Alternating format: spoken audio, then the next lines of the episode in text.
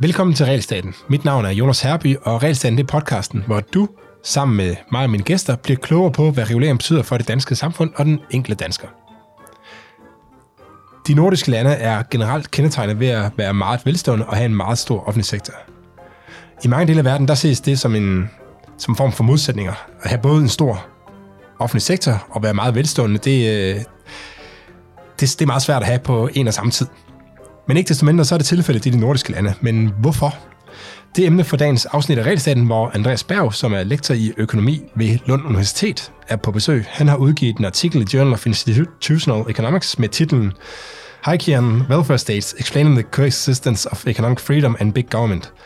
Eller på dansk, Haikianske velfærdsstater, en forklaring på sameksistensen af økonomiske frihed og en stor offentlig sektor. Velkommen til, Andreas. Will you start by introducing yourself? Yeah.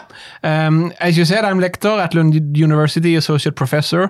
I'm also affiliated with a research institute in Stockholm called um, Research uh, Institute of Industrial Economics, IFN, Institutet för näringslivsforskning for Swedish listeners. listeners. Uh, I teach uh, economics for uh, first year and second year students. Uh, I, I live in Malmö and I try to combine my academic endeavors with participating in, in the public debate. Mm. And uh, and you wrote this. Uh, first, maybe you should say that you also do a lot of uh, co-research with Christian Bjørnskov, who has been in the Regelstaten yeah. several times. Um, and you work in general uh, within the. So I'll say something on my research interests and, ah, okay, and okay. So, um, I started doing work on the Swedish welfare state and then moved on to welfare states in general.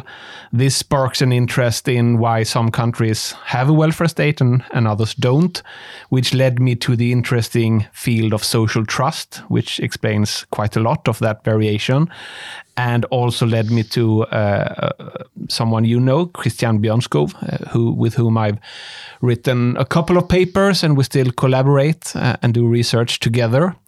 And now expanded to reforming the welfare state and, and basically whatever triggers my interest at the moment. But it started with the welfare state, and and this paper, which we'll discuss today, is is a sign that I, am This is still sort of a a theme in mm. my research.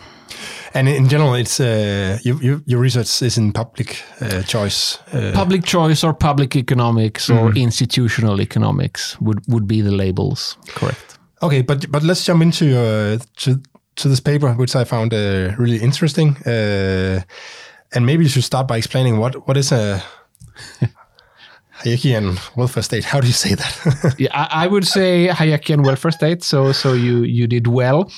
I think I would explain it as a um, concept that I more or less invented to explain the puzzling fact that some countries with really big public sectors, such as Denmark mm. uh, and Sweden, are doing surprisingly well. And, and when I say surprisingly well, that of course assumes that you have a prior that a big public sector will cause problems. So mm. if you have a different prior, maybe it's less surprising to you. But but many economists will expect that if you have high taxes, they will distort incentives. Um, work, education, saving and investment and entrepreneurial activities may be discouraged. Uh, if you have a high political involvement in a lot of decisions, politicians will make mistake uh, will make mistakes. They may be captured by lobbyists or rent-seeking groups. So, for various reasons, uh, you would expect countries with very high taxes and, and big public sectors to run into problems mm. as a hmm. result of that. Um, Nevertheless, if you just look at basic statistics comparing the Nordic countries to other countries in the world, we are doing uh, fairly well, both in terms of average GDP per capita, so material standards of well being, but even more so if you look at health, life expectancy, infant mortality, and um, general well being. Uh, and even more so if you also think that having an equal distribution with low levels of poverty is something valuable. So, so we're doing something right. Yeah, but so so when you read the term the Hayekian uh, welfare state, it's what is called an acronym or something like that. Isn't that that's what it's called? Because most people don't. So, some might think it's an oxymoron, which is something that, that shouldn't exist because they maybe know a little bit about Friedrich Hayek, which is that he is typically described as a very right wing, perhaps neoliberal economist. Um, known for pieces such as The Road to Serfdom, where he described how big government would eventually lead to to a decline and poverty and serfdom. And um, from that perspective, countries like Denmark and Sweden shouldn't exist. However, elsewhere in the writings of, of Hayek, I found something really, really useful, which is what I think is perhaps one of his most powerful ideas the knowledge problem, uh, which is the idea that when central decision makers try to take action involving an entire society or economy, they will have access only to a small part of all information which is out there. So they are prone to make mistakes because even if they intend well and try to do their best, they don't know the details that goes on in every firm, every household, every organization in the society. And even if they did at one point in time, things will change rapidly, so their knowledge will quickly become dated, and, and some circumstances will have changed for someone somewhere in the economy. And, and for this reason, many expect central decision making to fail, to make mistakes, to lead countries with big governments to, to decline, or at least to um, grow more slowly than uh, low tax countries such as the United States, for example. Yeah. So so your general point is that if you have a big state, uh, it matters how it behave, basically. Uh, Exactly.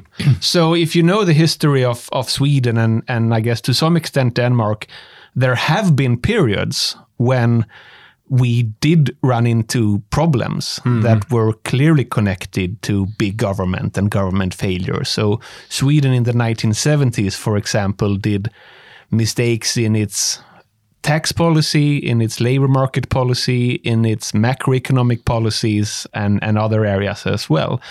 And was typically described as a, a very problematic case and often pointed to by right wing think tanks as an example of what big government will do to a country. Uh, so there are clear examples of um, things being correct in, in this negative view of big government. Um, but as we know now, um, Sweden is doing pretty well and, and still has fairly high taxes and a large government sector. So what I did was to use the concept of the knowledge problem from Hayek to classify what governments do into those that requires a lot of knowledge and those that require relatively little knowledge among the decision makers or politicians. And add that dimension of government size to the one that we typically have been discussing whether government intervention requires high taxes or low taxes. Because uh, up till now i'm hoping this will change as a result of my paper of course but up till now when we say big government we typically mean high taxes high public spending governments doing stuff that requires lots of public funds but we could also think of big government as governments that do stuff that requires a lot of knowledge to succeed. And small government, consequently, as government activities that does not require uh, a lot of knowledge to succeed. And you could think of the success of countries like Sweden and Denmark as a learning effect from their mistakes, where they now, hopefully, avoid the stuff that is both expensive and requires a lot of knowledge that hmm. politicians typically don't have. Those are likely to go wrong and cost a lot of taxpayers' money. But if they learn from, from their mistakes, they might move to activities that may still be exens- that may still be expensive, that may still require high taxes, but are easier to easier to succeed because they require less knowledge among central decision makers. Can, so, so one of the examples I thought about when I read your paper uh, is your system with the school paying. Yes. So you can say if you have a central government that also runs the school and uh, decides what how should how the teaching should be done, uh, how many pupils will be per in the class, uh, and so on. Yep. that requires a, a lot of money and a lot of knowledge because you have to know basically all the students. You have to uh, be an expert in Yeah. teaching. Yes. And, and most politicians are not. But what you did in, in Sweden was to say that okay, this is you, you correct, correct me if I'm wrong, uh, but uh, this is we probably does, don't have this knowledge. So instead, we just but we still think schooling is important. So we just give the money to the uh, parents. Yep. and then they can choose whatever school they uh, they find Correct. best. And that was the idea behind quite a lot of reforms in the public sector, where you wanted to make use of the professional knowledge uh, among teachers and the knowledge among students and parents on their preferences and their circumstances and so on. Uh, ideally, without detailed uh, political regulations on how you should achieve uh, whatever it takes to provide good schooling.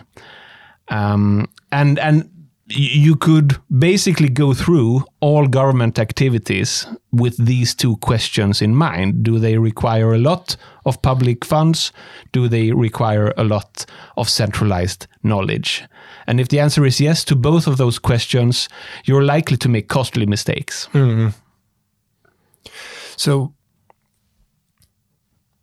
so but but that, this is this is not the only thing that you character, characterize a Hayekian uh, welfare state. You also have to. I mean, one thing is this knowledge uh, problem, but you also describe this uh, ability to uh, basically to react on bad policies. Yes. Can you can you elaborate a little on, on that? So, so when Hayek described his theory of knowledge, he basically described uh, a society where different actors are always experimenting and learning from their mistakes um, in a way that creates a learning society if there is a lot of experimentation going on. So a society can improve and evolve even without central decision makers knowing where to go, where we are heading, and knowing all the details that, that are needed for decision making at, at each point uh, in time or everywhere in society. And I basically took that concept to politics and realized that one reason why Sweden managed its turnaround from the problems in the 1970s and the 1980s is very likely to be a learning effect from making mistakes, seeing them uh, result in outcomes that were unintended and undesirable, and learning from those outcomes. So, for example, Sweden used to have very progressive tax system, which encouraged tax planning rather than encouraged equality, which was the intentions of the social democratic politicians uh, at the time, and also many right wing politicians at the time. But when you see that very progressive taxes do not give you the outcomes that you uh, intended, you can learn from this and reform taxes uh, quite substantially, which happened uh, roughly 30 years ago in Sweden. So, uh, a Hayekian welfare state is a welfare state that has the ability to learn and adjust policies accordingly. And when you mention the, the, the, schooling reform in Sweden, I would say that's a good example, and it's also putting uh, Sweden at the test right now because some things turned out the way you wanted when you implemented this reform. Other things seems to have turned out differently. You have the unintended consequence of grade inflation, for example, because we changed the grading system at the same time when we introduced um, mm-hmm. school choice. Uh, I think actually yesterday I saw that Denmark is, is yeah, also popped, experiencing problems. After with, we changed the grading system, yeah. Exactly. So what Sweden did was that we went from a relative grade system to uh, what everyone thought would be a better grading system, where where you defined each step. Uh, using the knowledge needed to reach that step. But of course, you can never define this in a clear, unambiguous way, mm. which means that when we at the same time have a very centralized um, uh, system for admitting people to higher education, schools can make people happy by giving them better grades. Better grades.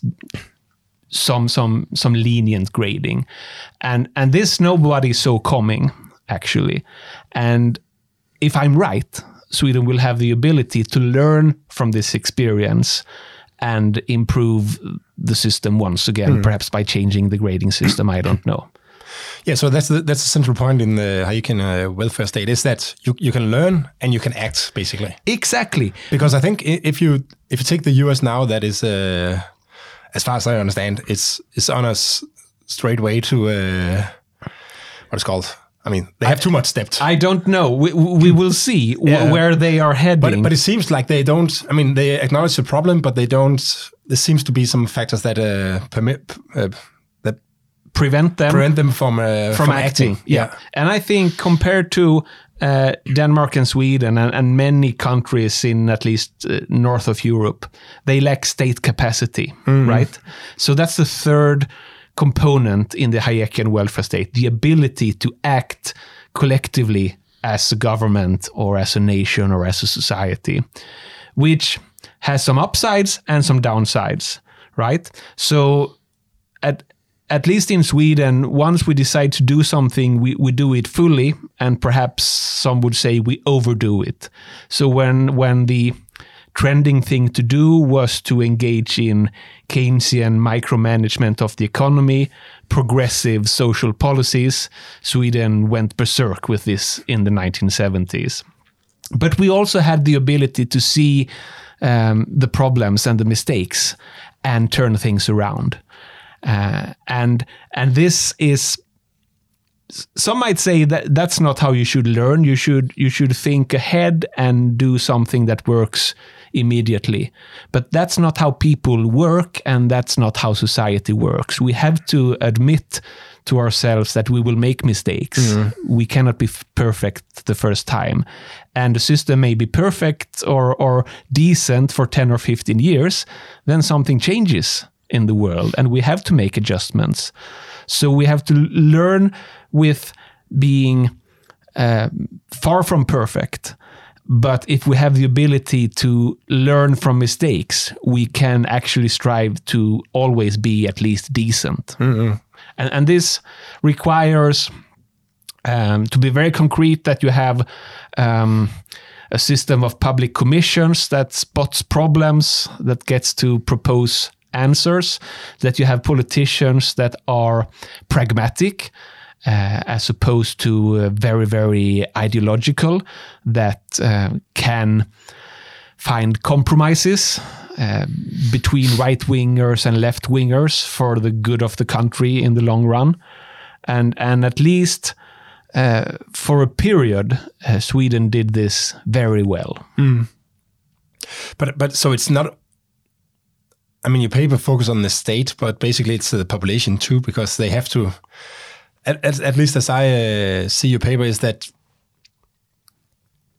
I mean, you have you have a state that explains the situation and say this is what we do, and maybe even find a good compromise. Where I mean, when you change something, some will lose and some will win. Uh, but if you can if you can explain it really well, maybe the losers will say, okay, we lose this time, maybe we next win next time. Uh, so I, I assume it's also it also requires some kind of special population. I, I I would actually suggest that if politicians are really skilled, they will identify, just like you said, that if we do this reform, some will win and others will lose. But we can do another reform at the same time, which will compensate the losers, so that at least in the short run, there are no obvious losers, and in the long run, it's likely that we will all be winners. Mm. And that's the kind of political skills that give a country reform capacity and state capacity. Uh, so maybe it also requires that voters are trustful of their politicians. But I would say the most important part is is the uh, actions of the politicians and the political system. to, to find these uh, compromise. Exactly.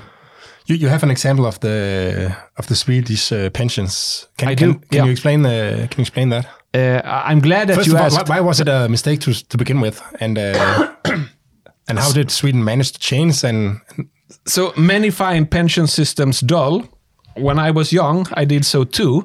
Uh, but now I find them interesting, not because I'm growing older, but because they are so horribly expensive. So if you have a welfare state where the pension system is uh, out of control, uh, you're heading towards disaster. And if you fix it, you're good to go, more or less. That's how fiscally important pensions are.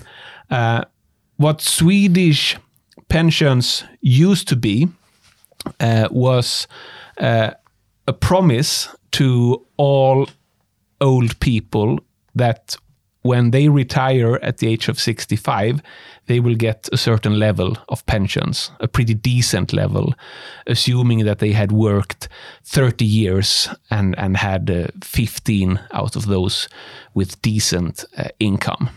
So it was a generous system. It was very popular when it was put in place, but it was um, put in place under the assumption that growth and population growth would continue as they had uh, up till the point when the system was introduced. yeah, so basically it means that uh, you don't get your own money No. when you're pensioned. You your children, people's money. your money. children will pay for your uh, pension, uh, and uh, hoping that their children in turn Hmm. will pay for them. and when the population grows, and if there's twice as many people to pay in the future, then It works beautifully. Then you can have a high, Yes. high pension, and people don't have to pay much, too much taxes. Especially happy are the ones that are old when the system is put in place Yes, yes. because they never had to pay taxes to their parents, but their children will immediately start paying for their pensions. But in, theory, it works as long as the population keeps uh, growing. But when if it starts declining, In, in practice, it also worked as long as there was population Hmm. growth. Uh, so I think this is a good example of when changing circumstances uh, require changing political systems. So when people stopped having children at the same rate, and when people started living longer, uh, the promise of a certain pension once you reach the age of 65 threatened to become horribly expensive. So you would e- either have to raise taxes quite a lot or lower pensions. but that that's also a, an example of a knowledge problem, right? That Absolutely. it is difficult to uh, to forecast how how many children people will have and how old they'll uh, be, and it's so on. It's more or less impossible. And it the old system also assumed that everybody wanted to retire at 65, Hmm. which is um, quite a bold assumption because people are different and they but have it's very difficult to know when a specific person wants to. Uh, And that's why the new system is much more clever because it doesn't specify one retirement age. It says that there's a minimum age after which you can choose. And when the system was introduced, the minimum age was actually 61.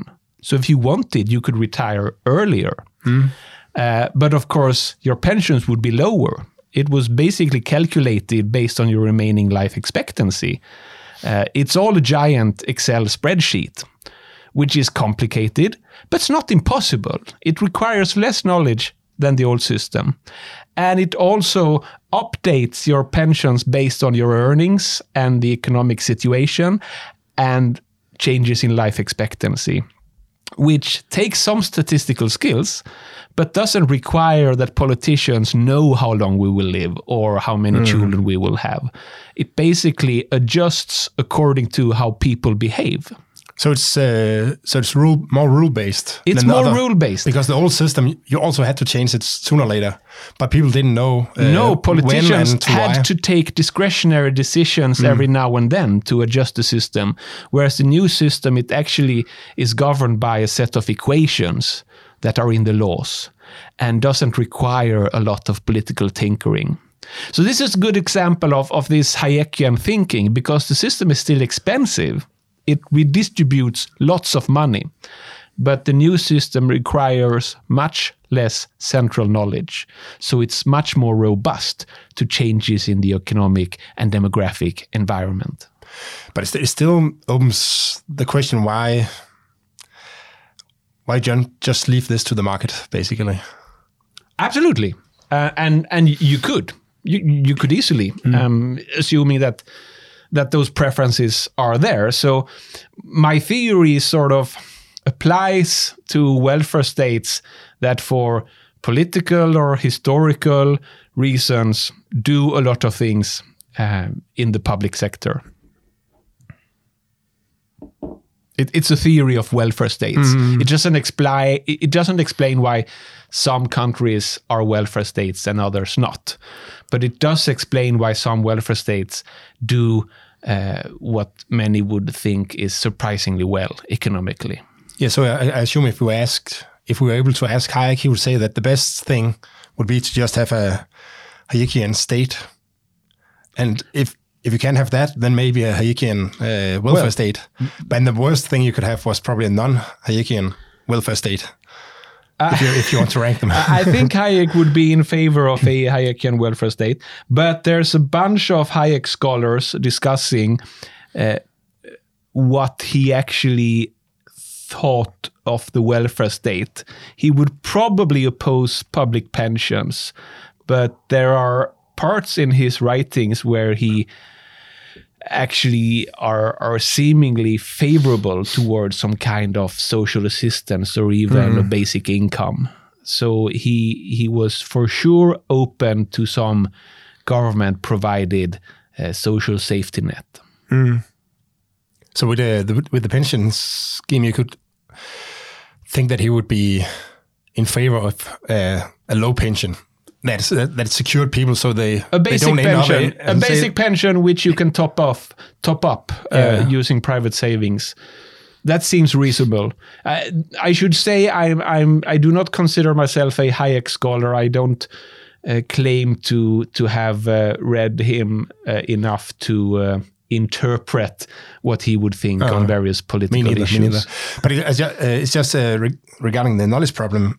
I mean, if you if you take a lot of people from young, a lot of money from young people and give them back to them when they're old, Yeah. it requires a lot of knowledge because you have to know exactly how much they want each person want as an old person. But you, I mean, with fairly limited uh, assumptions, you can assume that people want at least something when they grow old. So if you say that, okay, I'll, I'll, I'll force you to deliver a little bit of your money now, and then I'll give you a small amount in the future, so you don't end up on the street. That, that's a good point. But but if you want anything, and, and that doesn't really require that much uh, information because almost everybody wants that. it's pretty. and then you should make sure Exactly, that you, you yeah. then end up that you don't end up uh, with people who don't have anything, and then you kind of have to support them. it's pretty easy just by observing people's behavior to conclude that that most people seemingly prefer to save some of their income for old age. And if you conclude from that that it's not a big deal if the government helps people with that, some might even see benefits because then we will also help those who who forget or gamble. Um, uh, others may see a problem because they think um, government force is, is wrong for ideological reason. But but those issues aside, it's unlikely to do a lot of harm to the economy if you set it at a low hmm. level, because that means that each people, each person can decide uh, herself how much to top up hmm. depending on preferences. Hmm. On the other hand, if if you force people to save too much, you are likely to to make them angry. Uh, so it's better to have a, a, a small pension that people can top up with private savings than to have a too big pension. And um, oh, what was the thing here? Um, No, I, I can go on. So, and you also, if, if you want to do a public pension system, you don't have to decide on a retirement age, which seems obvious, but I think most systems they do have a retirement age. The Swedish system is, is fairly unique and only having a minimum age and then allowing people to decide freely. Hmm. And I think we should take this approach to public policy and see what more we can do. Can we do similar reforms to other social insurance schemes and to other public policies where we uh, lower the requirements of detailed knowledge in the regulatory framework, making use of people's knowledge of their own situation instead? Yeah, and now I remember what I was uh, about to say is that even for liberal, it's it's a difficult question with the pension funds because if you have a per, uh, person who turns 80 Yep. and is not able to work anymore and he doesn't have any savings, then I mean, Yeah. you are very unlikely just just to let him die. so That- you have to support him. That's the classic free riding problem. Exactly, exactly. And, and I think that's once I gave up my ideological absolutism that I had as as a young scholar, I realized that that's a pretty convincing, pragmatic argument in favor of some kind of hmm. welfare state. Yeah, because you, you're in a situation where you can either force other people to pay for him when Yeah. he's old, or you can force the younger him to pay for him when he's old. exactly. And, and from, at least for liberals, it's the latter seems more attractive uh, because, I mean, there's not, not no easy solutions to this, to this unless you want to let him let him die. Uh, and then we're back to this. I, I I forced you to save a minimum, yep. and uh, now you now you can live with that. Um, but, but this is actually uh, even more important because many times when I speak to Americans, uh, where they are surprised at the level of taxes that you have to pay in the Nordic countries, what they don't realize is that most of the taxes that we pay are not redistributed to lazy, poor people or wasted by the government. Most of them come back to us. Uh, they come back to the person who paid them later in the life cycle. Uh, but roughly 80% in Sweden uh, is actually just um, intra individual life uh, redistribution. So you pay when you work and you you get money when you don't work, but they are not taken away from you and given to someone else. yeah, so the distortions are, are smaller. The distortions are smaller, but this is interesting, and I think it works both ways because the, the people who, who are strongly opposed to the welfare state, they typically have the idea that you take a lot of taxes and you give them to people who, who don't deserve them. But that's not true. Most taxes are paid back to the person who paid them. Mm. But it also hits towards the left because they are in favor of the welfare state because they think it takes from the rich and gives to the poor. It doesn't. It takes from the rich and gives it back to the rich later uh, in life. So, so the welfare state becomes less of a um, divider between right and left, actually. Yeah, and it's it's interesting because it's uh, I mean you can imagine a welfare state that behaves in a totally different uh, manner, and we, have, and we have seen that. Yes. uh, Yeah. and probably much less effective. But Exactly. but if any, when you do this, you I think it's this is probably also my argument when we talk about the health sector that I mean I can see the argument for paying for saying that you must have a health insurance because else you have this free rider problem that when you get sick, I have to treat you because I can't just let you die. There's the free Um, rider problem again. Exactly. and you can also Yep. argue that uh, some people don't can't afford a uh, even a basic uh, health insurance, and then you end up with the same problem. Yeah. So you can say that okay, we we we pay up to this level of a basic health insurance, but everything you want in top of that, you have to pay yourself. Yeah. Um, and that's a completely different uh, way to do it than what we have right now, uh, where, where the, at least in, oh, it's the same in Sweden, where the, this, the government runs the hospitals and uh, basically runs most of the health sector. Yes. But you could probably get the same amount of uh, redistribution and uh, and the same security uh, as you have now, but just in a more Hayekian uh, way.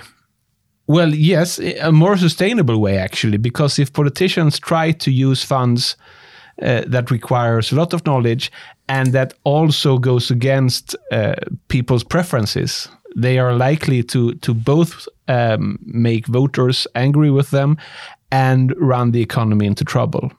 Uh, so there's plenty of possibilities f- for politicians to make mistakes, and while we have used some examples from Denmark and Sweden, I, I am convinced, uh, I know for a fact for Sweden, and I, I would assume this to be the case for Denmark, that there are many areas where you could improve policy by thinking along these lines. Because um, politics is full of politicians who believe that they are experts on everything from energy to schooling to healthcare, when in fact they are not. Exactly, exactly. Uh, there's there's also another thing I thought about is that uh, we talked a little about it with pensions that you you don't have enforceable contract with uh, with the state because they can just change the rules whenever they want to. So so for instance, if you think that you have a good uh, cancer treatment in your in your government health uh, insurance, Yeah. Your package. and then you get a then you get cancer, but at the same time they change the rules, so now you can't get this cancer medicine, or they change priorities or something. Then you can't really come back and say, no, no, I had this contract. It's so. So I think one a benefit uh, from the Hayekian approach is that you enable people to write enforceable contracts. Because if you write a contract with an insurance company, they can't just change it uh, after you get sick Agree. uh, but but the state can. Uh, so it puts you in a, as an individual in a better position. yeah, that's a good point. front, That's a good point. So so this leads us to one. I we talked a little about it in the beginning, but uh, but one question I I don't remember you answering your uh, We'll see. your article is that uh, is why some states are more Hayekian than others, and also uh, if we know that, uh, how, how do we keep them that way? I mean, is there is there a risk that Sweden will lose its ability to to react on uh, on problems? Excellent question, and and I do think I touch upon it. Uh, some part of it comes down to social trust. So the tendency of people to trust even strangers uh, that they have never met before. The the social trust uh, is what we call it, or generalized trust, which is very high in the Nordic countries again, and it does explain why voters willingly allow politicians to command and control roughly half of their income uh, be- and, and use it for, for benefits that are available to their fellow citizens. So they have to trust their fellow citizens not to misuse public benefits, and they have to trust politicians and public officials to use the tax revenue for purposes uh, for which they are intended. And as long as other people, politicians, and public officials act sufficiently trustworthy, okay, reciprocate the trust, uh, the system is likely to continue because then it can deliver public um, services at, at a reasonably uh, efficient rate. Um, many seem convinced that the high trust countries are about to lose their trust. Um, but the data so far tell us otherwise. So in Denmark, trust is actually increasing over time. In Sweden, it's uh, it shows no sign of falling. But this is an open question. We don't know for sure where this trust comes from. to begin with, and we don't know exactly how robust it is. I would say there's progress. This is one of my favorite research fields, actually. And it seems to be the case that social trust has uh, roots that go very far back. And perhaps connected to this, it also seems to be fairly robust. Uh, so it's a personality trait or an attitude uh, that once it's there, you're reluctant to change it. And you can also see if your parents are highly trusting, they will teach their children to, to be highly trusting. So, and I think this is crucial for um, putting faith and trust also in the political system. And as long as the political system delivers uh, roughly in line with expectations, I think uh, these high tax, Hayekian welfare states can survive. Um, but we shouldn't take it for granted uh, because there are threats and vulnerabilities uh, all the time. And the stakes are high. and the stakes are very high, exactly. so, so can you say a little about how you um, support trust, basically? I mean, I mean, it's easy to say that uh, politicians just have to uh, deliver what. Uh, well, well you, but but but from public choice. Uh, what, what we know is transparency and rule of law seems to be of of very high importance, and and this is actually a reason to worry because when the the government turns more into a black box, when you see uh, corruption scandals, and when you see uh, declining rule of law, such as in Sweden, the most recent 10 years, there is less faith in uh, the police being able to uphold order in society. Mm. And that's a, a big question mark for, for rule of law institutions and economic development in Sweden during the years ahead. Um, but it, if you take seriously um, the fight against corruption, for transparency, for upholding rule of law, you're on on a good way to to um, fostering social trust and maintaining it.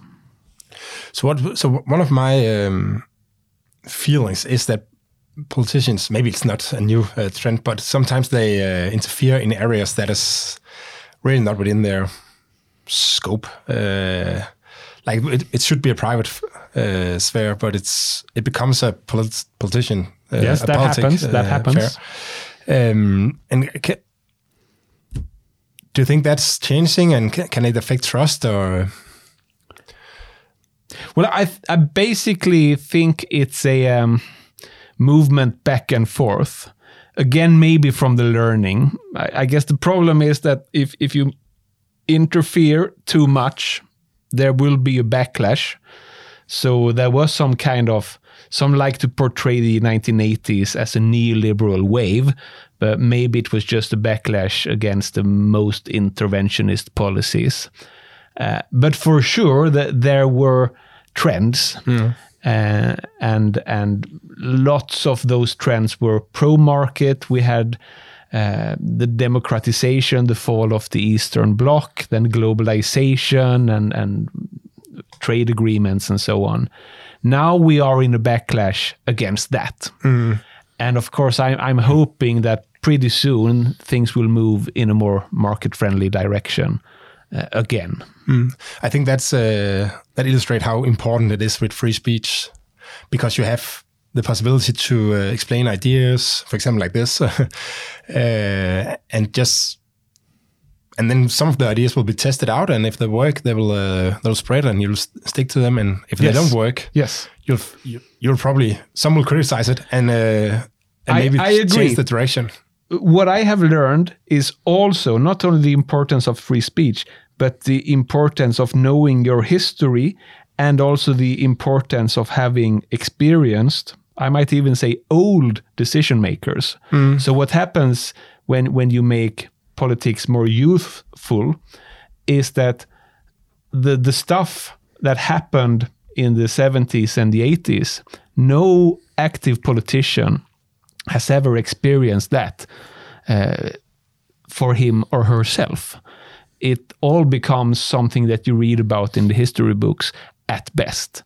And that's a problem I probably don't. Bec- because it means that that we uh, make the same mistakes all over again. So Yeah, yeah. we need to foster this organizational memory by mixing old experience with new uh, decision makers.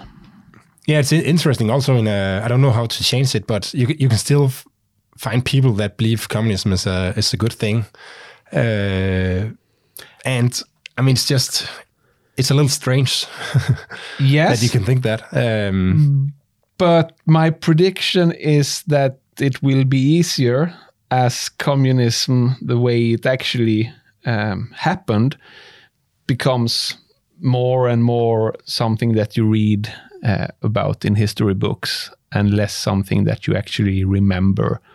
that it will be more and more uh, what's called common to Yes, because you you forget the experience. exactly. It's it's easier to distort your ID uh, once the actual experience get older and, and buried and less talked about. So is there anything we can do about that, or is, is it just how it is that we go back and forth? Well, and there's this saying that we're doomed to make the same mistakes all over again. Um, and I guess we are, but we we can try to minimize the risk that when we make them again, we create disaster. So if we experi- if we experiment uh, more, but make each experiment smaller, the risk that we're doing uh, a lot of harm becomes smaller. Okay, so mo- move away from these forceful attempts to, to reshape society in favor of a small, decentralized, uh, always happening experimentation in society.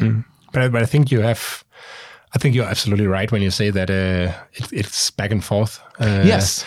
But but in the long run, it's probably a it's a random walk around a, a growing trend. Sure, but but let's let's make the um, variance around this trend uh, small, right? So there's a discussion whether you should allow, for example, people to experiment with uh, planned economy in their firm or, or in small organizations. I think that's a good thing because when they try to make that work, even for a small firm, they will see that there are problems. There will be free riding and, and preferences are not homogeneous. So there will be conflicts and there will be corruption. And this learning may minimize that risk that we try to do this to an entire country.